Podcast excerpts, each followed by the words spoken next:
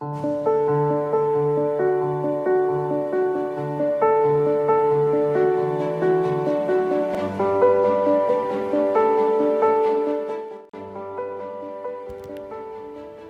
Santo Evangelio según San Juan. Al anochecer de aquel día, el primero de la semana, estaban los discípulos en una casa con las puertas cerradas por miedo a los judíos. Y en eso entró Jesús, se puso en medio de ellos y les dijo, La paz esté con ustedes. Y diciendo esto les enseñó las manos y el costado. Y los discípulos se llenaron de alegría al ver al Señor. Jesús repitió, La paz esté con ustedes.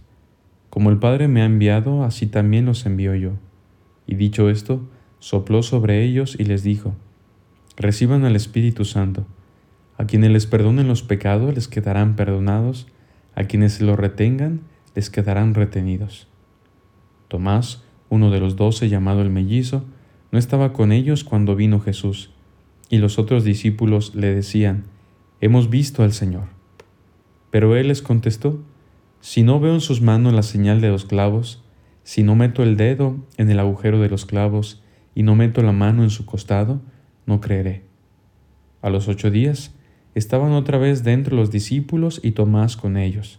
Llegó Jesús, estando las puertas cerradas, se puso en medio y dijo, La paz esté con ustedes. Luego dijo a Tomás, Trae acá tu dedo, aquí tienes mis manos, trae tu mano y métela en mi costado y no sigas dudando, sino cree.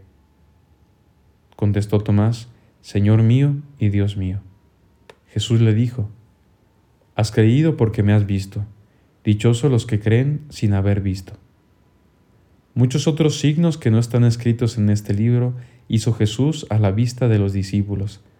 Estos han sido escritos para que crean que Jesús es el Mesías, el Hijo de Dios, y para que creyendo tengan vida en su nombre. El Evangelio de este día nos presenta a uno de los discípulos con quien el tiempo y la historia quizá ha sido injusta, Tomás, a quien le conocemos como el discípulo que no creyó. Le tildamos de incrédulo, como aquel que dudó de la resurrección de su Maestro. Pero si ponemos atención a la narración, nos damos cuenta de que este discípulo no excluía la posibilidad de que Jesús hubiera cumplido con su palabra de que al tercer día resucitaría pero de lo que sí dudaba era de la palabra y del testimonio de su comunidad. Según el relato de San Juan, no es Cristo quien provoca su incredulidad, sino los discípulos de Cristo, que permanecían escondidos a puerta cerrada. En pocas palabras, Tomás no encuentra en sus amigos una comunidad creíble, una comunidad que por su manera de actuar convenza de que su Señor está vivo. Y es que no era para menos, las lecturas de este domingo nos ayudan a comprender cómo en aquel Viernes Santo no solo murió el Hijo de Dios, también la comunidad que él mismo había construido había quedado herida de muerte. Así, cuando el Señor no está, el discípulo no sabe hacer otra cosa más que estar a la defensiva, con el corazón lleno de añoranzas y con la puerta cerrada. Quizá dos mil años después de aquel acontecimiento que ha marcado la historia de la humanidad, Muchos cristianos permanecemos con las puertas cerradas por miedo. Eso de encerrarnos se nos da mucho. Cuando las cosas se ponen mal, en lugar de buscar soluciones, nos encerramos a llorar, a lamentar, a buscar culpables. Nos aislamos de todo mundo. Y nos atancamos de puertas y ventanas interiores. Y procuramos tragárnoslo todo nosotros solos. Que no entre nadie y nos envuelve la tristeza y el miedo. No los judíos, como aquellos primeros discípulos, pero sí a la sociedad y al entorno cercano.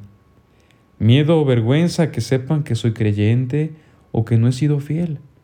Miedo a compartir mi fe con los otros hermanos, con mi familia, con mi pareja.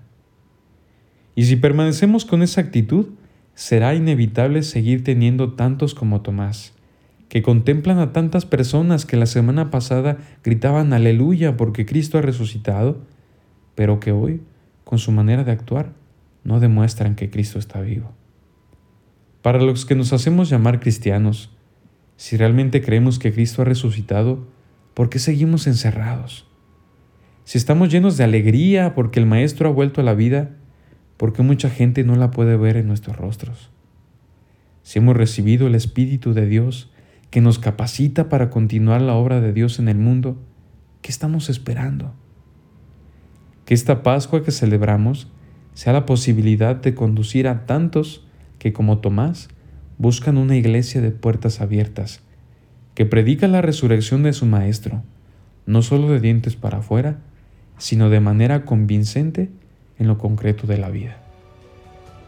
Soy el Padre Josué y esto fue Jesús para Milenias. Hasta la próxima.